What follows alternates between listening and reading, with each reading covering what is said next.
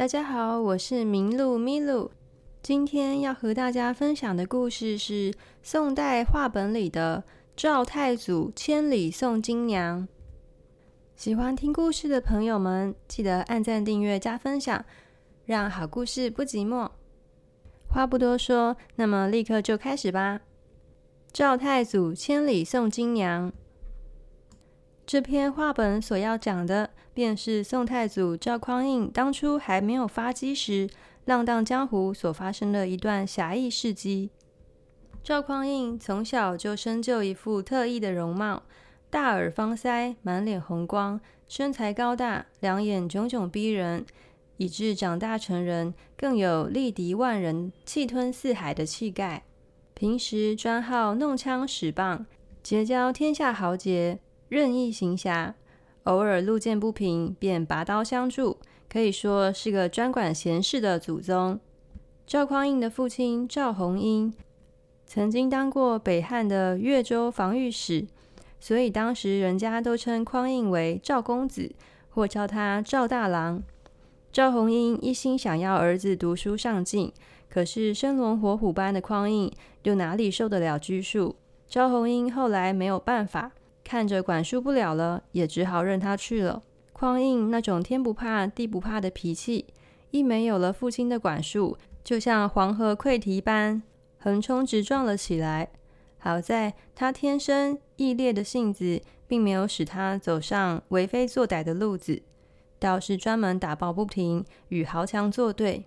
一离开家门，他便先上汴京，结果在那里因为一言不合，就将皇家戏园打个稀巴烂，然后又大闹了皇家花园，触怒了汉末帝，只好亡命天涯，逃到关西护桥地方，又杀了董达，夺了名马赤麒麟，在黄州除了宋虎，宿州三棒打死了李子英，灭了潞州王李汉超全家。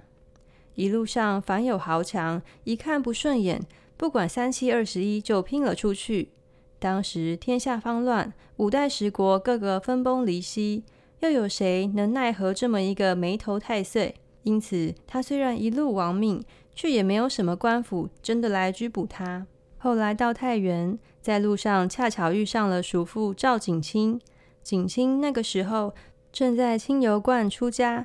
就将匡胤留在观中居住，谁知住不了两天，匡胤竟生起病来了。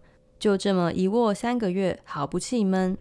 等到病体复原，叔父仍然朝夕相陪，要他多多休息，再也不让他出门闲逛。匡胤以为这是叔父老人家的一片苦心好意，虽然待得无聊，但也就乖乖听话。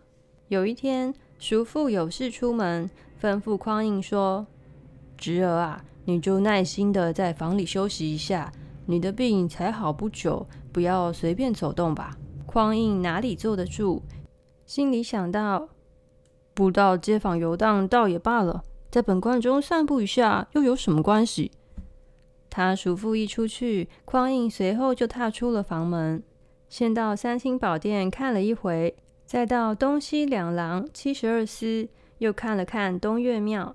转到嘉陵殿上游玩，果然处处清幽肃穆，好一座道观，真是个金炉不动千年火，玉盏长明万载灯。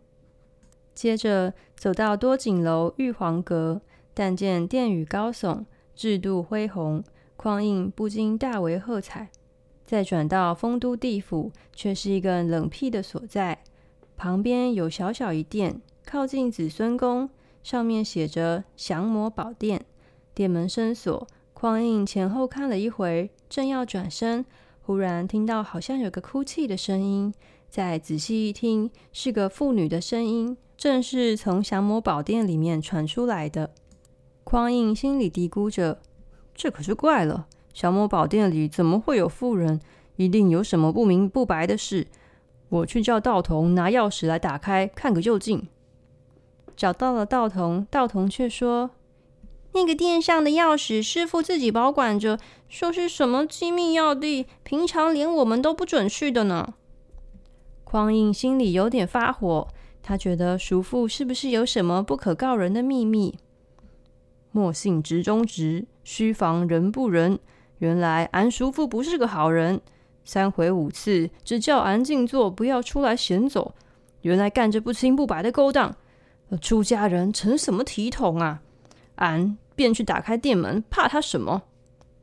刚要走过去，景清正好回来，匡胤含怒相迎，口中也不叫叔父，气愤地问道：“您老人家在这里出家，干的好事？”景清出其不意说道。到底怎么啦？匡胤说：“降魔殿内锁的是什么人呐、啊？”景清这才晓得他指的是何事，连忙摇手说：“啊，贤侄，别多管闲事呐。”匡胤看他叔父遮遮掩掩，要说不说，当下就火了，大声叫道：“出家人清净无为，红尘不染，为什么殿内却锁着妇女，哭哭啼啼？一定是你做出了什么不礼不法的事。”要不然，为什么吞吞吐吐？你老人家也要出点良心，说一是一，说个明白，还有个商量的余地。否则，安赵某人可不是好惹的。景清见他暴跳如雷，忙说：“哦，贤侄啊，你错怪愚叔了。”匡胤说：“错怪不错怪是小事，且说殿内可是妇人？”景清说：“正是。”匡胤说：“还说什么错怪？”眼见是一件不可告人的事，景清晓得匡胤生性急躁，不敢一下子全盘托出，耐下性子和缓地说：“虽是妇人，却是一件和本观道众毫不相干的事。”匡胤说：“你是一观之主，就是别人做出歹事，将人关在殿内，事情的来龙去脉，你总该知道吧？”景清说：“贤侄息怒。”这个女人是一个月前两个有名的强盗掳来的，愚叔也不知道是哪里掳来的。他们将这女的关在这，要我们替她好好看守，要不然的话，就要我们寸草不留。因为贤侄有病在身，所以就没有告诉你。匡胤说：“强盗现在在哪里？”景星说：“不知道哪去了。”匡胤对他叔父的话还是不肯相信，说道。岂有此理！快打开店门，叫那女的出来，俺自己问个详细。说罢，拿了他那根玄铁打造的齐眉短棒，往前就走。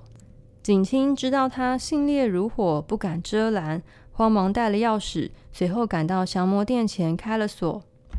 里头那女子以为强盗前来抓她，吓得又哭了起来。匡胤等门一开，便一脚跨进。那女子躲在神像背后，吓作一团。匡胤放下短棒，近前一看，但见一个标致非常、秀丽绝伦的女子瑟缩在那儿。匡胤上前安慰道：“小娘子，俺不是坏人，你不要惊慌。你告诉我，你家住在哪儿？被谁又拐到这来？如果有什么不平的事，俺赵某人替你解决了。”那女子才擦干了眼泪，从神像背后走出来，向匡胤深深做了一揖。匡胤也还了礼。那女子问匡胤道：“先生贵姓？”匡胤还没答话，景清便听他说了：“这位是汴京的赵公子。”那女子才待要说，却似乎余悸犹存，扑簌簌的又流下泪来。匡胤再三安慰，她才说出原委。原来她也姓赵，小字金娘，今年十七岁。因为随着父亲到阳曲县来还北岳的乡愿，结果在半路上遇到了两个强盗，将他掳到这清油罐中关了起来。幸亏他们还不伤他父亲的性命。这两个强盗，一个叫满天飞张广儿，一个叫着地滚周进。他们将金娘关在这。是因为两个人都争着要跟金娘成亲，不肯相让。后来怕坏了义气，便决定到别的地方再去掳一个中意的女子，然后同日成亲，当做压寨夫人。强盗已走了一个月了，走的时候吩咐道士们要小心伺候看守。道士们害怕，就只好恭敬不如从命喽。金娘将事情的始末根由说了清楚，匡胤才知道自己误会了叔父。连忙向景清赔礼。刚才侄儿太过鲁莽，冲撞了叔父，望叔父莫怪。又说：“金娘是良家女子，无端遭强盗所掳，俺今日竟然撞见，焉有不救之理？”又转身向金娘说：“小娘子，不要再伤心，有俺赵某人在此，无论千难万难，保管你重回故土，再见爹娘。”金娘说。多谢公子美意，将奴家救出虎口。可是家乡迢迢千里，奴家孤身一人上路，又怎么回去？恐怕……匡胤说：“救人须救撤，好事做到底。俺不远千里，亲自送你回去。”金娘拜谢道：“若真如此，您就是我的再生父母。”景清却说：“贤侄啊，这事可千万行不得。”那些强盗势大力大，连官府都捕他们不得。你一个人又怎么行？还有，你将小娘子救出去了，他们来找我要人时，您叫我怎么应付啊？这不是拖累我吗？匡胤笑道：“大胆天下去得，小心寸步难行。俺赵某人一生见义必为，万夫不惧，有什么行不得的？那强盗再狠，狠得过陆周王吗？”他们如果是有耳朵的，总该听过俺赵某人的名头。既然你们出家人怕事，俺就留个记号给他，叫他们够胆就找俺来。说着，抡起齐眉棒，向那殿上朱红窗台狠狠的一棒打下，噼啦一声，把整个窗棂都打下来了。又再一下，把那窗户打得东倒西歪，吓得金娘战战兢兢，远远的躲在一边。景清面如土色，叫道：“啊，你干什么呢？”匡胤说：“这就是俺留下的记号。那些强人如果再来，你就说是我赵某人打坏抢去的。冤各有头，债各有主。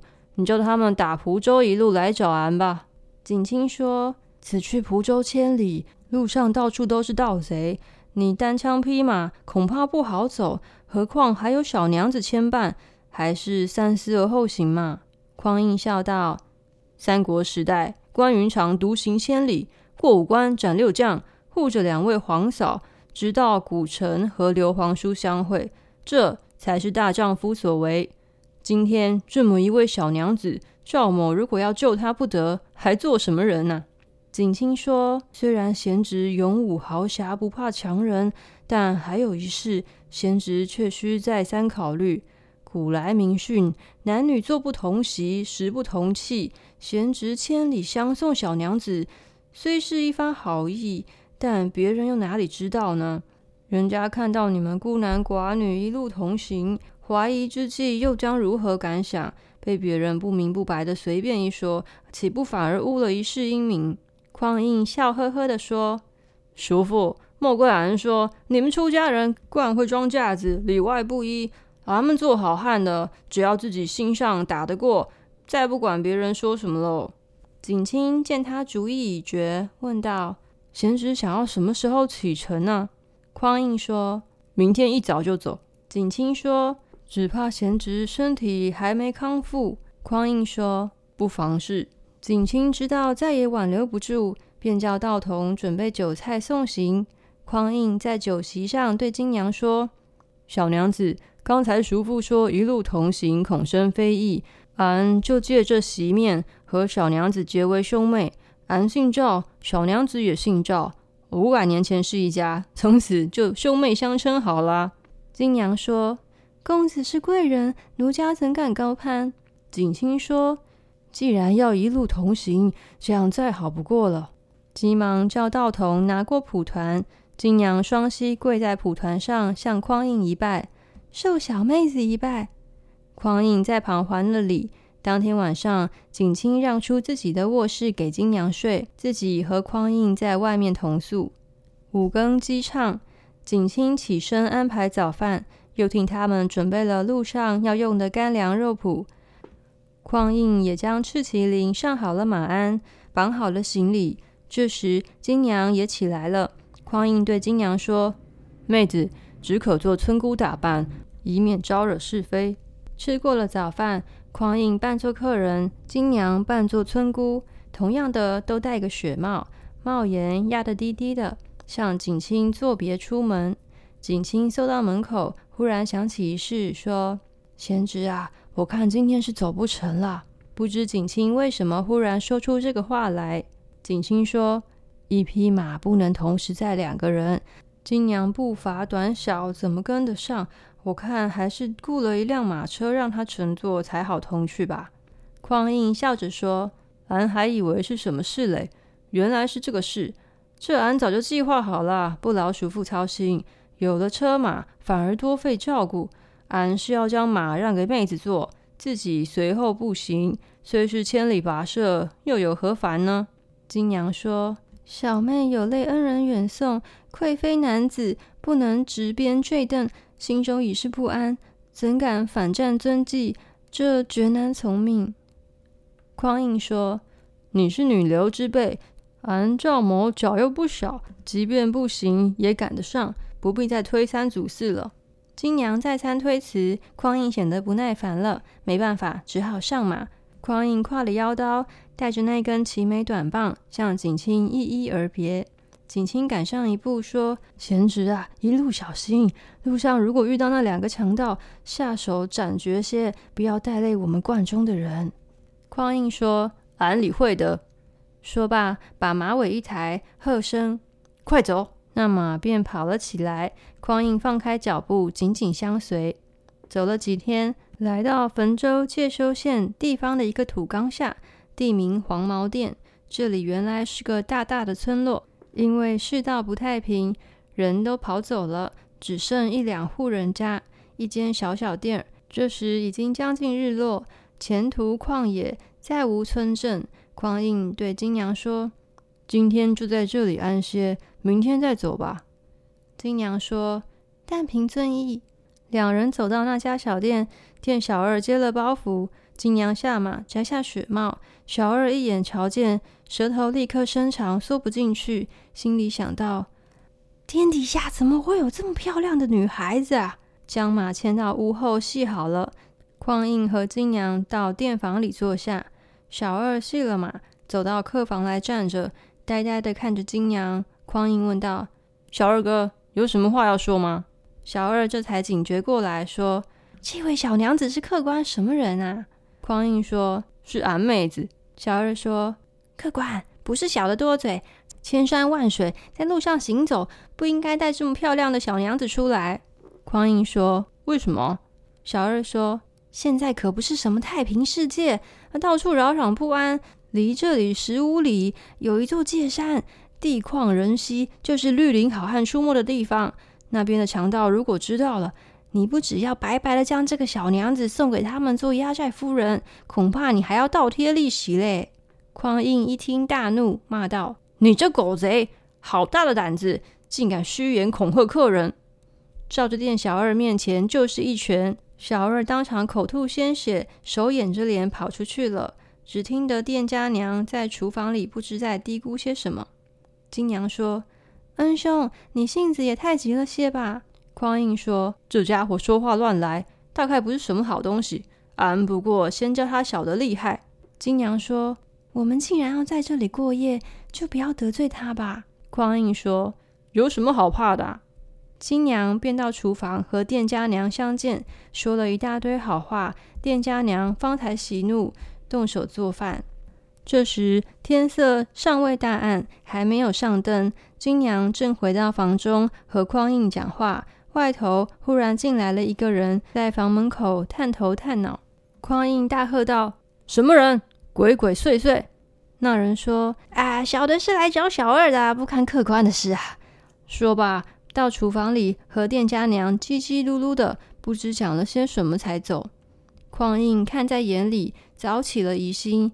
到了上灯的时候，小二一直没有回来，兄妹两人胡乱吃了些晚饭。匡胤叫金娘掩上房门先睡，自己推说到外头方便，带了刀棒绕到屋后侦看动静。大约二更前后，赤麒麟忽然一声惊嘶，匡胤急忙悄悄上前查看，只见一个汉子被马踢倒在地。那人见匡胤来了，使劲地挣扎起来，拔腿就跑。匡胤知道是盗马贼，火速地追了出去，追了好几里。那人转过一道溜水桥边，忽然不见了人影。匡胤正要转身回来，却见桥的对面有一间小小房屋，透着灯光。匡胤怀疑那人躲在里面，走进去一看，一个白发苍苍、面目慈祥的老翁端坐在土床之上，并没有什么贼人。匡胤上前问道：“老丈有没有看到一个贼人从那里跑啦？”老人家说：“这里贼人很多，不知贵人问的是哪个贼人呐？”匡胤说：“是个偷马贼。”老人家说：“哦，那偷马贼名叫陈明。”这时恐怕早已逃到山寨里去了。匡胤说：“听老丈一说，好像对贼人甚为熟悉。俺也听说过此地贼人甚多。老丈若知其详，可否告知一二？”老人家说：“老汉久居此地，所以对贼人动静知道的详细。这里过去便是界山，最近来了两个强盗，一个叫满天飞张广，一个叫地滚周进，在此聚集喽啰。”打家劫舍，哦，侵扰无数生灵。半月以前，不知哪里抢来了一个女子，两人一直争着都要娶她，便将那女子寄遁他方，再寻一个来，才各自婚配。呃，这里一路店家都是受那强盗威逼入伙做眼线的，但遇上有美貌佳人，便要报他知道。今晚贵人到店上时，那小二便上山去报喽。那强盗先差的人去探听虚实，回来之后知道女子不但貌美，更有一匹骏马，而且是单身客人，不足为惧。恐怕是强盗差陈明先去偷马，那陈明第一善走，好成千里脚，所以贵人追他不着。强人这时已率领众喽啰在前面柿松林下。专等贵人经过，便要抢劫。贵人需要提防。匡胤说：“不过俺有一事未明，老丈何以深夜独处荒郊？又俺一介武夫，无官无职，何以老丈口口声声称俺贵人？”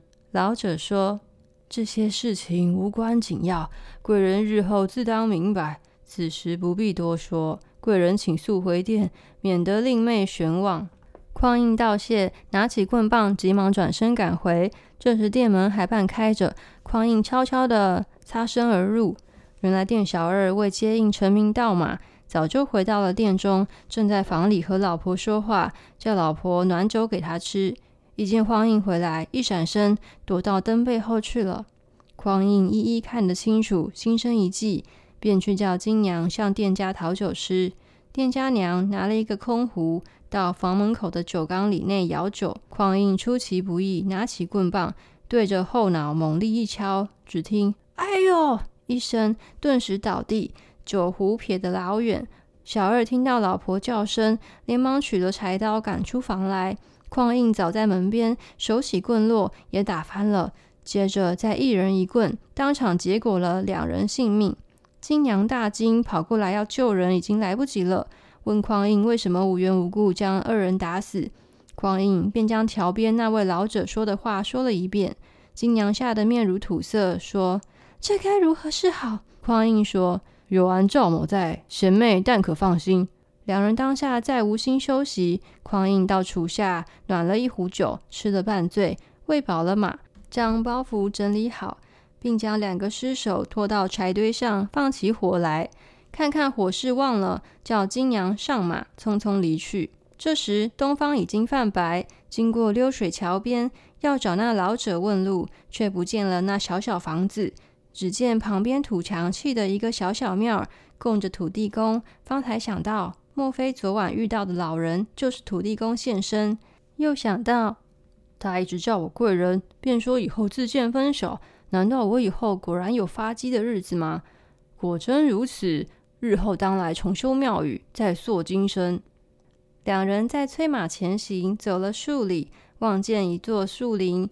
旷应叫声：“神妹慢走，前面大概就是赤松林了。”话未说完，草丛中忽然钻出一个人来，手持钢叉，一声不吭，望匡胤便直。有道是：“会者不忙，忙者不会。”匡胤提起铁棒架住，反手就打。那人并不抢功，且斗且走，明明是要将匡胤引到林子里去。匡胤一时怒起，双手举棒，喝声招，活生生的将那人的天灵盖打了个稀烂。转过身来叫金娘将马控住，不要走动。等俺到前面林子里结果了那伙毛贼再走。金娘说：“恩兄小心。”匡胤放开大步走进林子去了。赤松林内正是地滚周进带着四五十个喽啰在那里埋伏。听到脚步声，以为是伏在外头的人回来报信，手提长枪奔了出来。顿时遇见匡胤，匡胤知道是强盗，并不说话，举棒便打。两人一来一往，战了二十余合。喽啰看见周进遇敌，发声齐喊，一并上前将匡胤团团围住。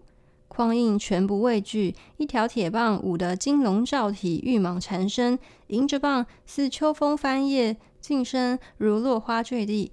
不过几个回合，将贼人打得三分四散，七零八落。周进一看不敌，胆子发寒，枪法大乱，被匡胤一棒打倒。众喽啰个个抱头鼠窜，落荒而逃。匡胤再负一棒，结果了周进。转过身来，却不见了金娘，急忙四下找寻，原来早被四五个喽啰簇拥过赤松林了。匡胤快步赶上，大喝一声：“贼徒，哪里走？”众喽啰见匡胤追来，丢下金娘，没命的跑了。匡胤说：“贤妹受惊了。”金娘说：“刚才的喽啰里有两个人曾经和强人到过清油观，是认得我的。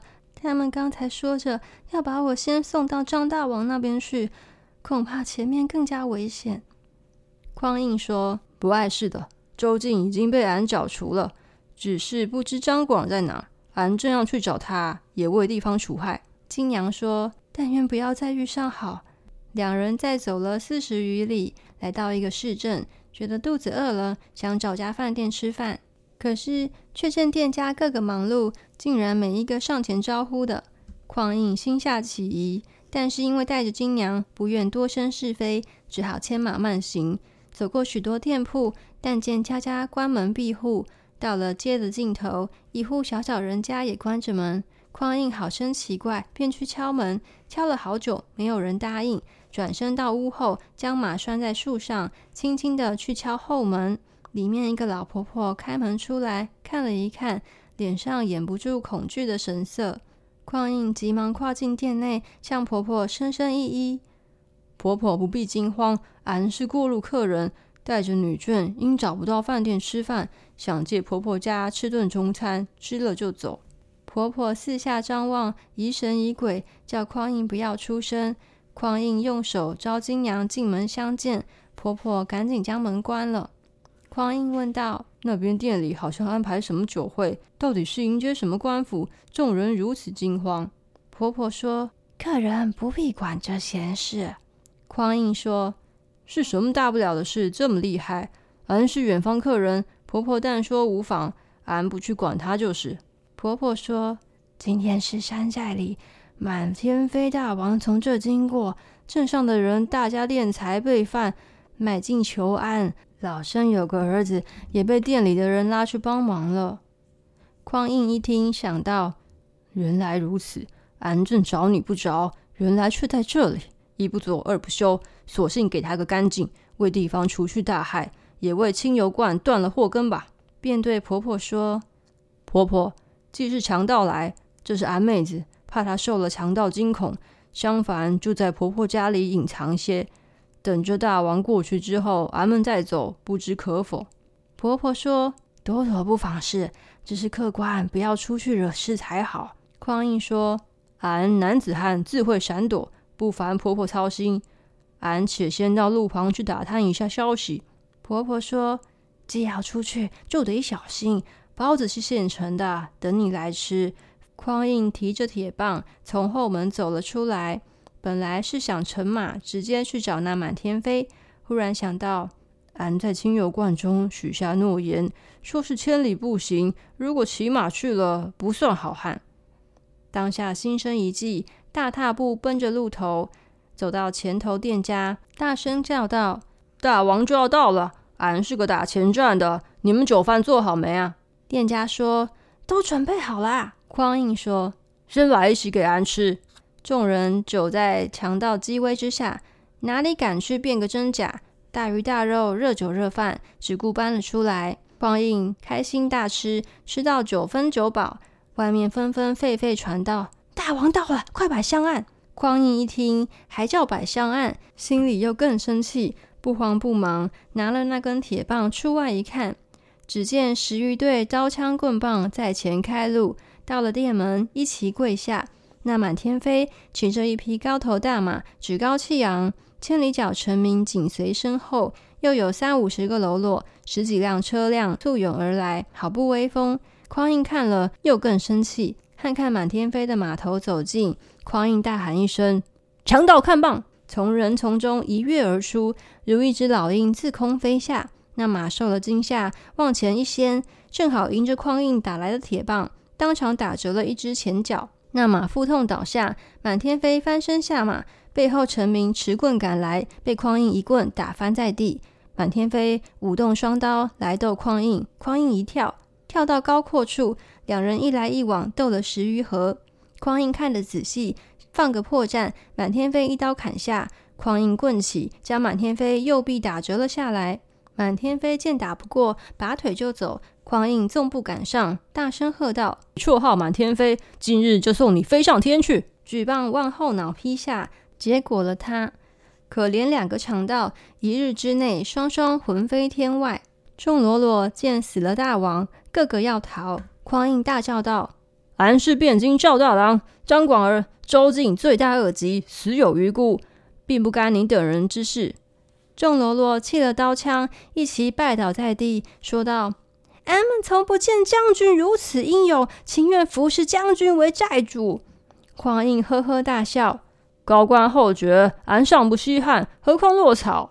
匡胤忽然看见陈明也在众喽啰中，便叫他出来。昨天晚上来盗马的就是你吗？陈明叩头如捣蒜，口称死罪。匡胤说：“且跟我来，赏你一顿饭吃。”众人都跟到殿中。匡胤吩咐店家：“俺今天替你们地方除了二害，这些都是被迫入伙的良民。菜饭既已备下，就让他们饱餐一顿，俺自有处置。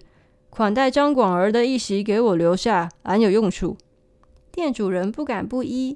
众人吃罢，匡胤叫过陈明，听说你能日行三百里，是个有用之才，怎么会做贼呢？俺今日有用你之处，不知你肯依否？陈明说：“但凭将军差遣，但死不辞。”匡胤说：“俺在汴京，因为打坏了皇家花园，又大闹了皇家戏园，所以逃难到此。麻烦你到汴京打听一下，看风声如何？半个月内。”再到太原清油观、赵之观处等我，不可失信。匡胤借了纸笔，写了一封给赵景清的家书，交给陈明，然后将贼人车辆财帛打开分作三份，一份散给村民，当作偿还贼人骚扰的费用，便将证明将贼人尸首及刀枪等物带去见官请赏；一份散给众喽啰，命他们各自都还乡营生。另一份又折作两份，一半给臣民当路费，一半寄给清油罐，当作修理宝殿殿门窗的费用。众人见他如此分配，个个心服口服，当下各自散去不提。匡胤叫店家将那一桌留下的酒席抬到婆婆家里，婆婆的儿子也来了，向婆婆说起匡胤除害等事，个个欢喜。匡胤向金娘说。愚兄一路让贤妹受惊了，今天借花献佛，替贤妹压惊把盏。金娘千恩万谢，好不开怀。酒饭过后，匡胤拿了十两银子送给婆婆，当天晚上就在婆婆家过夜。金娘躺在床上，想起匡胤一路舍身护己的大恩，不知何以回报。想到自己女孩儿家除了以身相许之外，再无他法，可是又难以启口。左思右想，辗转不能成眠，不觉已是天晓。眼看匡胤一早起身，就备马要走，金娘闷闷不乐，不知如何将心事表白。忽然心生一计，一路上就假装肚子痛，常常要下马休息。匡胤只好扶他下马，又扶他上马，一上一下，将身子紧紧围贴在匡胤身上，搂肩勾颈，真是万种情怀，千般旖旎。晚上睡觉时，又装寒装热，要匡胤替他添被添盖。软玉温香，但愿伊人解语。谁知匡胤性情刚直，竟像铁打心肠一般，全然不以为意。又走了三四天，离蒲州只有三百多里路了。金娘心下踌躇，已经就快到家了。如果只管害羞不说，事情就不成了。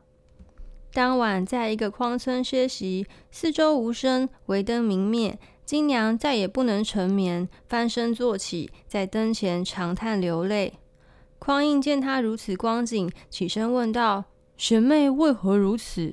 金娘拭泪答道：“小妹有句心腹之话，说出来又怕唐突。”匡胤说：“兄妹之间有什么说不得的话，但说无妨。”金娘迟疑了一会，说道。小妹不幸陷于贼人之手，若非恩人相救，恐早已不能得见天日。大恩大德，胜如重生父母，只是无以为报。小妹愧身为女儿身，恕小妹出言无状。如若恩人不嫌弃小妹，小妹情愿终身侍奉恩人，铺床叠被，以烧尽报效之情。不知匡胤听后大笑：“贤妹，你错了。俺与你素不相识。”出身相救，完全是基于一片义气，并不是因为你容貌美丽。更何况同姓不婚，俺与你已是兄妹相称，岂可相乱？这事不许再提，免得惹人笑话。金娘让他说的羞惭满面，良久无语。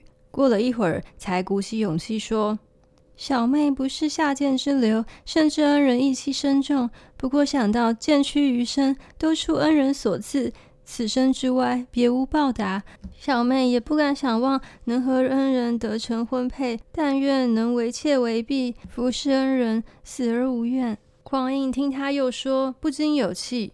俺赵某是个顶天立地男子汉，你却把俺看作施恩忘报的小辈，是何道理？你若再有这种念头，俺即时撒开双手，不管闲事。你却怪不得俺有始无终。金娘两泡泪水几乎夺眶而出，强行忍住说：“愚妹是女流之辈，无知无识，冒犯恩兄，望恩兄恕罪。”匡胤这才息怒说：“贤妹，不是俺不尽情理，俺为一番义气，千里步行相送。如果但寻儿女私情，岂不和那强盗相同？把从前一片豪情化作假意，空惹天下豪杰们笑话。”金娘说：“恩兄义气感人，小妹今生不能报大德，只好来生补报了。”正是落花有意随流水，流水无情恋落花。从此一路无话。来到蒲州，金娘在马上望见故乡景物，好生伤感。却说金娘的爸妈自从金娘被掳，已经两个多月，每天都思念啼哭。忽然，庄客来报说，金娘骑着马回来了，后面还跟着一个手持棍棒的红脸大汉。赵员外一听，吓得脸色铁青。他说：“不好了，强盗来了！”妈妈说：“强盗怎么会只有一个人？快叫儿子赵文去看个明白。”赵文说：“虎口哪有肉回来？妹子被强盗劫走，怎么会再送回来？大概是脸孔相像的，不要错认了。”话还没说完，金娘已经下马走进了中堂。爹妈见了女儿，相抱痛哭。哭罢，问金娘怎么逃得回来。金娘将被关在清油罐中，得赵公子搭救，认作兄妹，千里步行一事，一五一十说了一遍。恩人现在外边，不可怠慢。赵员外慌忙出堂见了匡胤，拜谢道。如不是恩人相救，我们父女再不能有相见的日子。大恩大德，感激不尽。随即叫妈妈和金娘都出来拜谢一番，叫儿子赵文也出来见了恩人。赵文只是冷冷的谢了一声，便走进去了。匡胤也不以为意。当天宰猪设宴款待匡胤，赵文私底下和父亲商议说：好事不出门，恶事传千里。妹子给强盗掳去，是家门不幸。今天忽然跟了这个红脸汉子回来，俗话说人无利己，谁肯早起？这汉子千里相送妹子回来，难道别无所图？必定是和妹子有了什么瓜葛前来求亲的。妹子经过这许多风波，又和这汉子同行，有谁肯再聘她？不如就将妹子嫁了这汉子，或者将她招赘入门，两全其美，也省得旁人议论。赵员外是个随风倒舵、没主意的老头子，听了儿子的话，便叫妈妈唤金娘来问：“你和那公子千里相随，一定是把身子许给他了。如今你哥说要将你匹配给他，你意下如何？”金娘知道匡胤的脾气，说：“赵公子是个豪侠义士，正直无私，和孩儿结为兄妹，便如嫡亲一般，从无一句调戏之言。”孩儿但望爹妈留他在家，款待他十天半月，烧尽心意。婚配的事绝不可提起。妈妈将金娘的话告诉了员外，员外不以为然。不一会儿，宴席摆出，赵员外请匡胤坐在上席。酒过数巡，员外对匡胤说：“老汉有一句不得体的话，望恩人不以为怪。